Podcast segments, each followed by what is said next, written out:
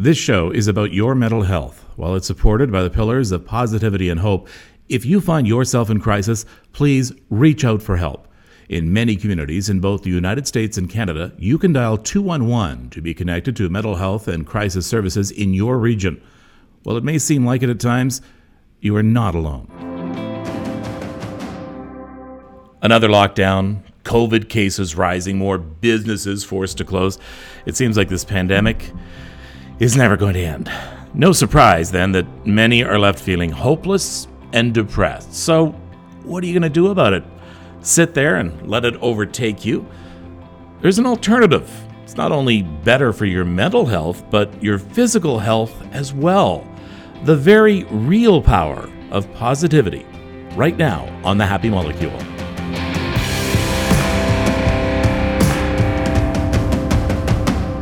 Hello there, I'm Kevin Frankish. Welcome to the Happy Molecule. I guess I'm a peddler of sorts. Week after week, I sell hope and positivity.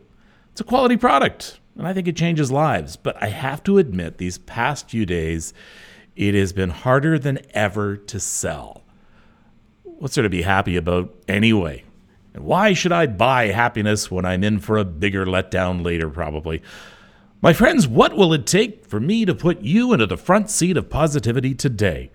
Elise Devlin is a managing director and a therapist at Breathe Therapy in Toronto. She has a few answers to that. Hi, Elise. How are you? I'm good, thank you. How are you? I am good. I am feeling positive. Oh, that's good to hear. it, it, it's tougher and tougher and tougher. So I wanted to talk to you about positivity because whether we realize it or not, there are myths and misconceptions that surround the concept of positivity. And I think one of the biggest myths is you're just whitewashing things. So the world is falling apart and you're smiling. Well, absolutely. I think, especially, this is something that goes on throughout all of our lives, but especially at a time like this, you know, especially us Ontarians who are dealing with a third lockdown, a pretty serious one. Um, whether you're a business owner, whether you're a parent with children who now are not going to school. You know, our lives have been thrown upside down. And it's challenging and it's scary. And just the thought of saying, you know, I'm going to stay positive, I'm going to have hope that things are going to get better, can just seem completely overwhelming and unrealistic. It's to the point where, like, as a human being, like, how much can you handle before it's just you're up to here? So it's definitely something we're seeing very commonly now, which is just like, how am I supposed to feel positive right now? And and when you say you you can you can think about things in a positive way, quite often we're not why do we have such a tough time releasing the negativity, releasing worst case scenarios? Is it because we're afraid to have hope? Uh, we're afraid to be disappointed? I think there's a number of reasons, and I think you touched on them. So, positivity is a word that's thrown around, around a lot. You know, you can, if you go on social media, it's everything about positive vibes and thinking positively and doing positive things. And in many ways, you know, I think the notion of positivity has been looked at as if you think positive, it's seen as like an eraser for all the negative stuff that's happening. You know, if you think positively, like things aren't so bad, business isn't falling apart, you're not stuck at home, what have you, or struggling with whatever you're struggling with, whatever it might be, you know, and that's just unrealistic. So, positivity really isn't something that's meant to erase all the challenges we're having, but it's meant to permeate at least part of what we're doing. And for us to see that even though we're really struggling with something, other things may not seem as bad or, you know, not as unattainable. So, for example, you know, for a lot of people again maybe their businesses have closed and you know thinking positively about something it's not going to reopen their business. It's not going to help them financially. But maybe taking some time to feel positive about you know um, maybe you live in an area that's not as highly affected by the incidence rates of covid-19 and feeling a little bit safer uh, maybe having that time maybe to help your kids a bit more with school. It's not a solution to what's happening but being able to acknowledge that does definitely help our general outlook. So, again, it's just a small piece of being able to acknowledge the positive things. We can still be struggling while acknowledging those. And on the flip side of it, often thinking negatively is a self protective measure. So if I sit here during this lockdown, for example, and say, you know what, this lockdown is not going to be four weeks, it's going to be four months, and, you know, this is, you know, that's going to mean that my kids aren't going to go back to school and I won't be able to do X, Y, and Z that I had planned for the summer. I'm setting myself up that if it doesn't turn out that way, I'll be happier. People are worried that if I think, you know what, after this lockdown, things might be better, that if it doesn't happen, they'll feel really bad. They'll feel even worse. They'll feel more let down. And I could tell you, as a mental health clinician, it doesn't work. so if the lockdown's going to be longer, whether you felt we're trying to be positive about it or not, you're going to be just as disappointed. And the flip side is the same. So it really is also a self protective measure. We're getting bombarded with with uh, information from all sides that feed into our negativity. So it can be something from we're bored to yes, our our, our you know financially, uh, our kids. Uh, the government mishandling of things, uh, you know, that's our perception. Uh, the the fact that some people are going around in close quarters and not wearing masks. We're we're getting all of these stimulus, if you want to call it that, or stimuli, if you want to call it that, and we know we can't control it, but it's still bringing us down. How do I rise above that? Well, that's that's a, a loaded and difficult question for sure. Um, but you hit the nail on the head when you said you can't control it. So, and that's actually what I believe is making this situation of this pandemic more challenging for everybody. Is this is something that none of us can truly control, and we're talking whether you know, we're just citizens doing the best we can. Um, physicians trying to save people's lives, government who are trying to put policies in place as you know the wind blows and things change, and suddenly there's all these variants. And I think, you know, truth be told, everybody's a lot of people, most people are doing the best that they can, but in essence, we don't have control over this virus in the sense that like you can't negotiate with it. You know, there's so many tough situations in life that we can negotiate something, we could try and move something, but we we don't, and it's just out there and affecting us. Um, so the best advice I can give people is when you truly, when there's certain aspects of things you can't control, you just have to step back and release it because likely there's so many other things that are going on that are difficult that you do have a little bit control over. Um, and when it comes to these situations, again, it's very difficult if you, you know, are like many of us who believe that, like, you know, in masking everywhere in public and keeping a distance and what have you, and you see somebody not doing that, you know, it could become infuriating. Um, but really, the only, we can't change people, you know, most of the time, at least in a positive, non confrontational way.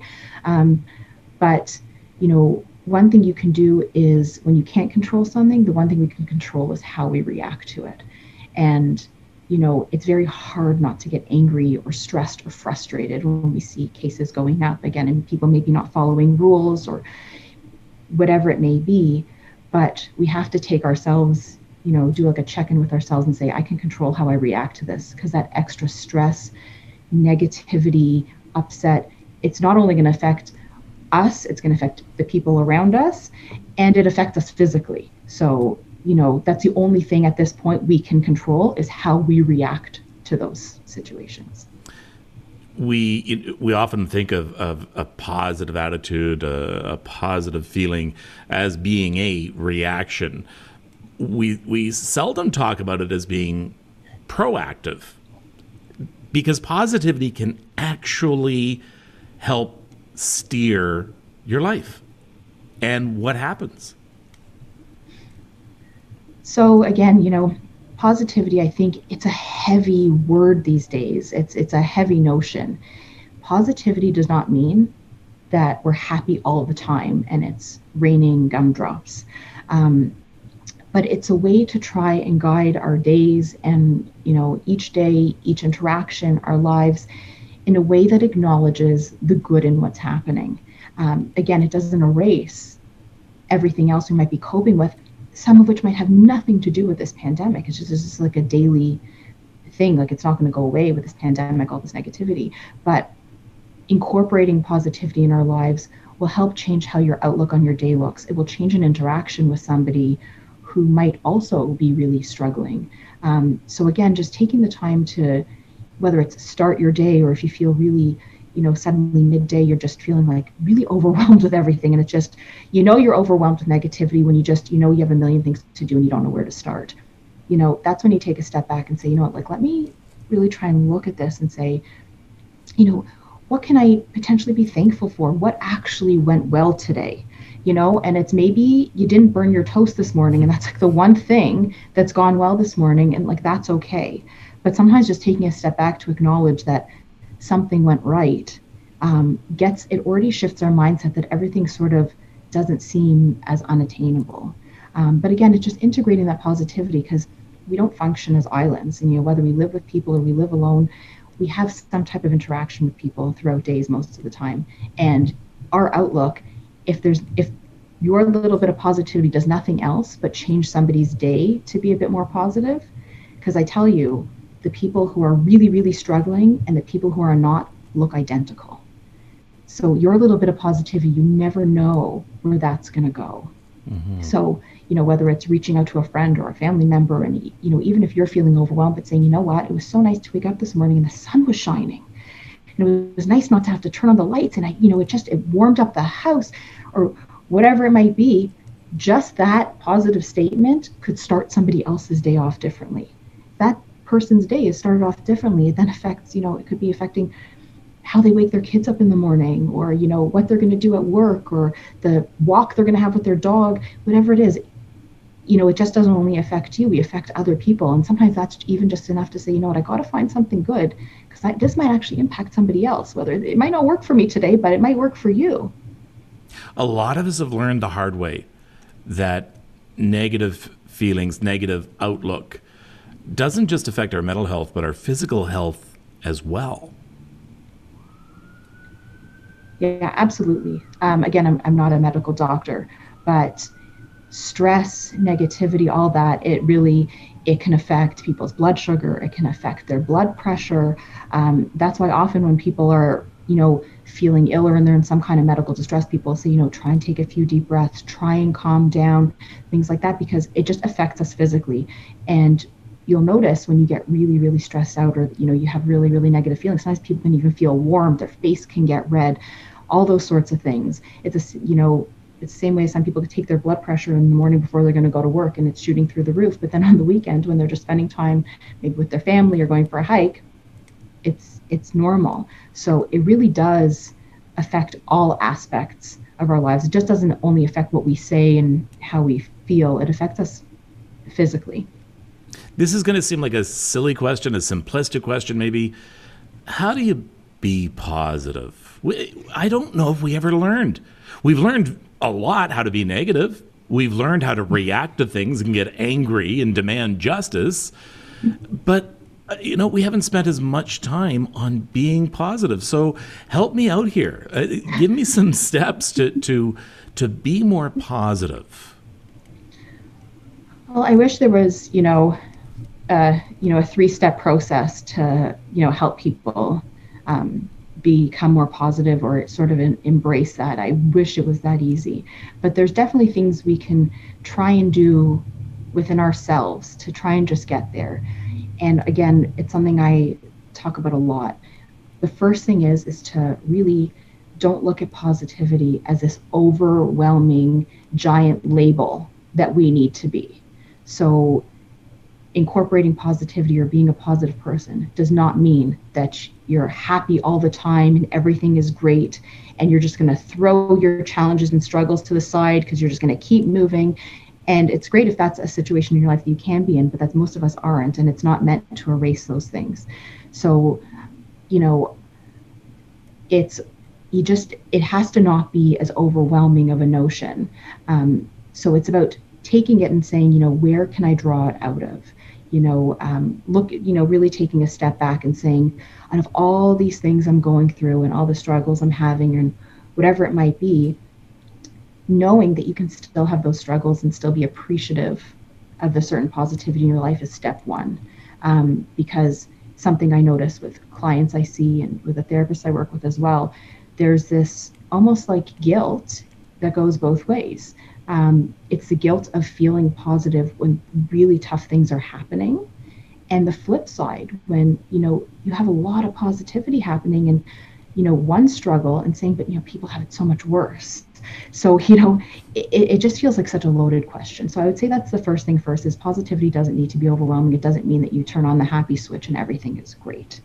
Um, and the next thing is, you know, truly, as I just mentioned a bit, release the guilt for acknowledging that there's positive things.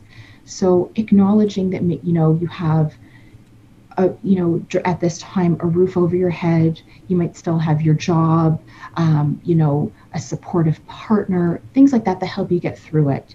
Um, there's a lot of guilt that we are noticing that people are feeling just by being positive and feeling really grateful for having those things because they know so many other people don't.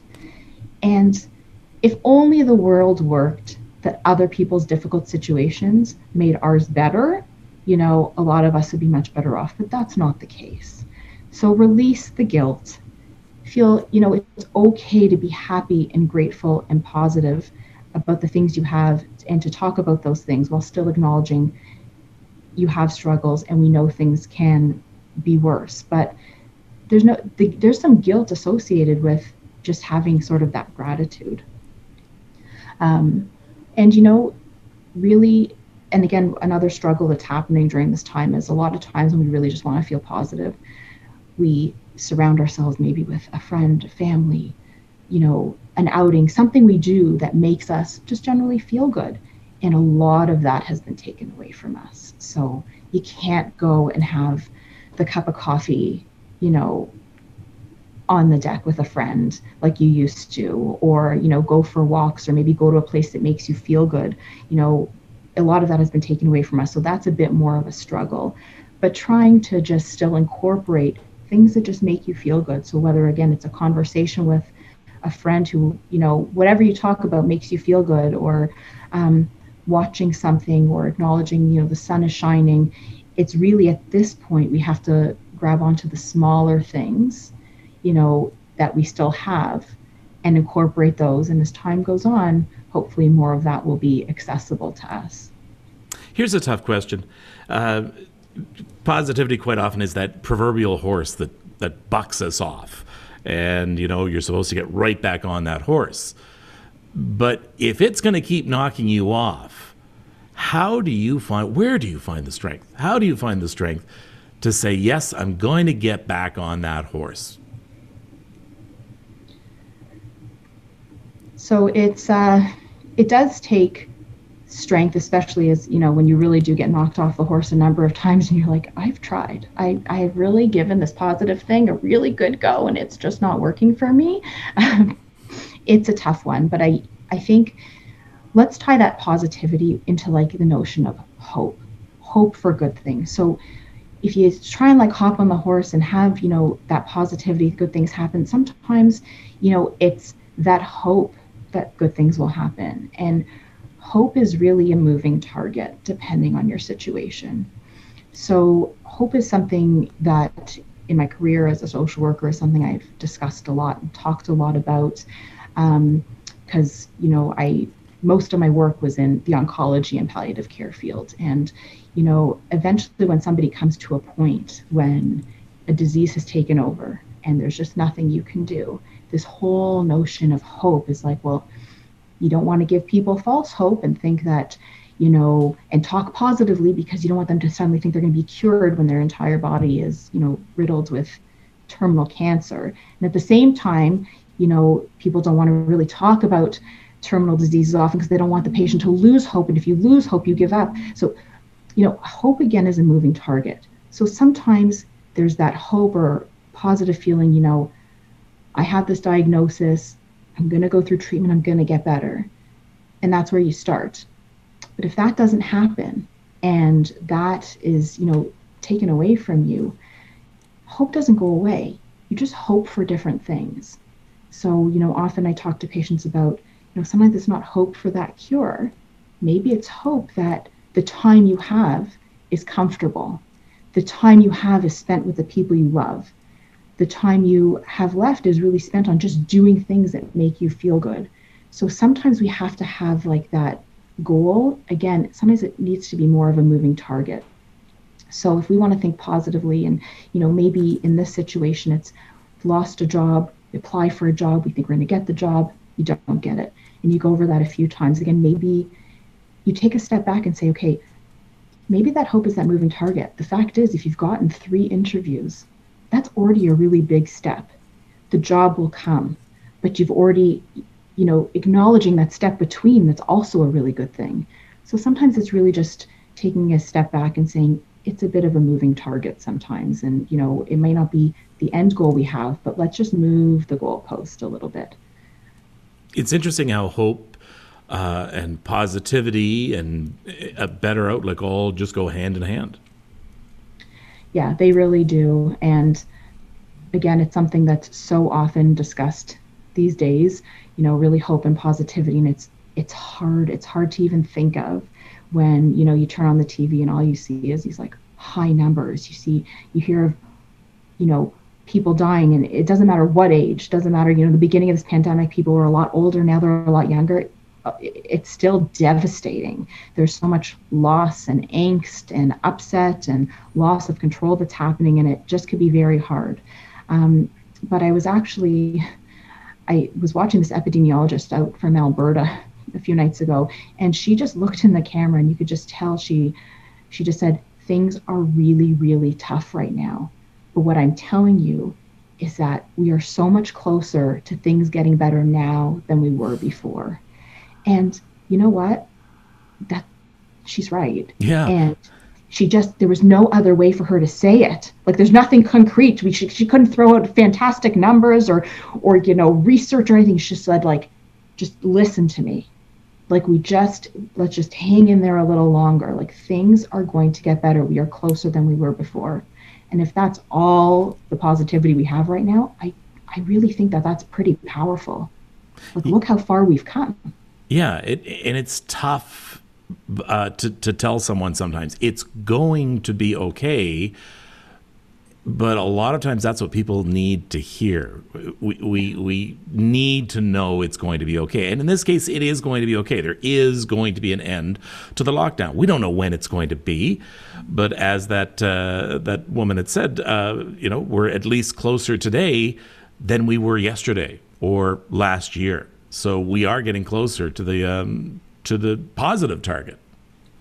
Yeah, and getting closer to that, and like again, thinking sort of ahead and saying we're almost there. You know, it's not meant to say that you don't like the only way through the struggles you're having now is through it. Doesn't erase it. You have to go through it. So, you know, getting through that, but knowing there's a light at the end of the tunnel, it can it can help just knowing that things will get a little bit better. And you know, once this is over, it's not like all of our problems are going to go away, but it's a big one. At least we can feel like maybe we can cope with our problems a bit more efficiently. Um, and you know, it's in sometimes it's even bigger. Just like, you know, when you're struggling and you know trying to feel positive and let's say you do you're acknowledging that things are going to get better or you know you feel like you're on the right road and you're still really struggling also knowing that there's a lot out there um, there are supports out there that can help. And, you know, sometimes it's just like knowing that you can just even reach out for support is really important because we can't always just get through this hump alone. Um, and I'll say, even just as someone, uh, as a practicing therapist, we see people who are struggling not with anything new, but things just are more exacerbated now when you're like, again, locked in, locked up, things shut down. You know, it's not necessarily new problems we have, but now they just you, know we find individuals having a hard time getting through it in these circumstances. So let's talk about breathe therapy. Um, breathe therapy is uh, how many how many um, uh, therapists do you have? We have seven right now. Seven therapists. Yes. And this we are still relatively new, or many people are still relatively new to the mental health field, to to seeking mental health help uh, for uh, you know let's call it simple depression. I hate to use that that term. So many people are entering for the first time looking for some sort of help. What is it like to reach out for help? It it to me, I think one of the one of the stumbling blocks tends to be, well, I really don't know what's wrong. I just know I don't feel good. What? So why should I reach out? So there's many reasons why people can reach out, and most often people don't know exactly what's bothering them. So we can get um, someone who books an appointment and we, we get a note like i'm not really sure what's going on. I just don't feel like myself. That's more than enough. We don't even need a reason. You know um, sometimes when you just feel like you need to talk to somebody and you're not sure why whatever it is you know that's reason enough. No reason is reason enough. Um, just if you feel like you need to talk and you need some support.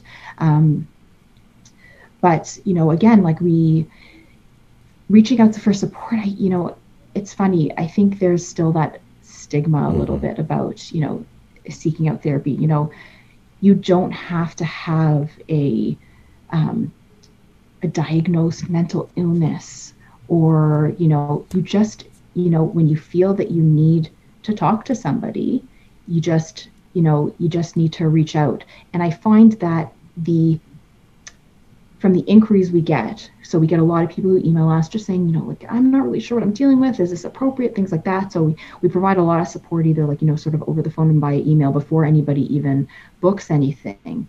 Um, but I find that my impression is before people book that initial assessment or as they're booking it, that initial appointment, it's really heavy on them. Like it's not failure if you need to talk to somebody. There, there's, you know, um, it's not you haven't hit a rock bottom. You, you we all need support. I, I, can promise you your therapist has a therapist you know?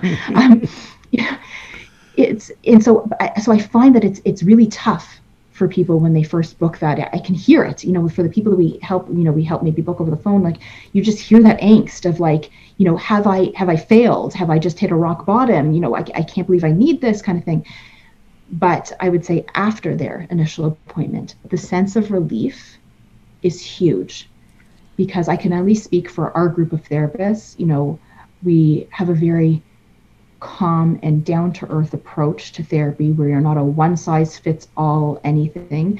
Um, we take everybody as an individual, um, whether it's uh, individual, a couple, a family, what have you. Um, everybody is seen very individualistic. So, you know, we tailor our practice to what you need and that's how most people do it. So i think sometimes also under if you haven't experienced therapy before maybe you've experienced and hasn't been right for you knowing that you know um, again it's you don't go in and there's no planned agenda. There's no planned agenda. There's no um, again there's not this one size fits all this is how it goes and this is how it's going to be and this is how you're going to do it kind of situation. It's really just come in sit down you know, take a deep breath, let's talk and let's see how we can help. Um, so I would say we, it, therapy goes in waves, it's not a straight line. So the starting out often can be, again, just like pressing that initial booking, sometimes can be the most difficult part.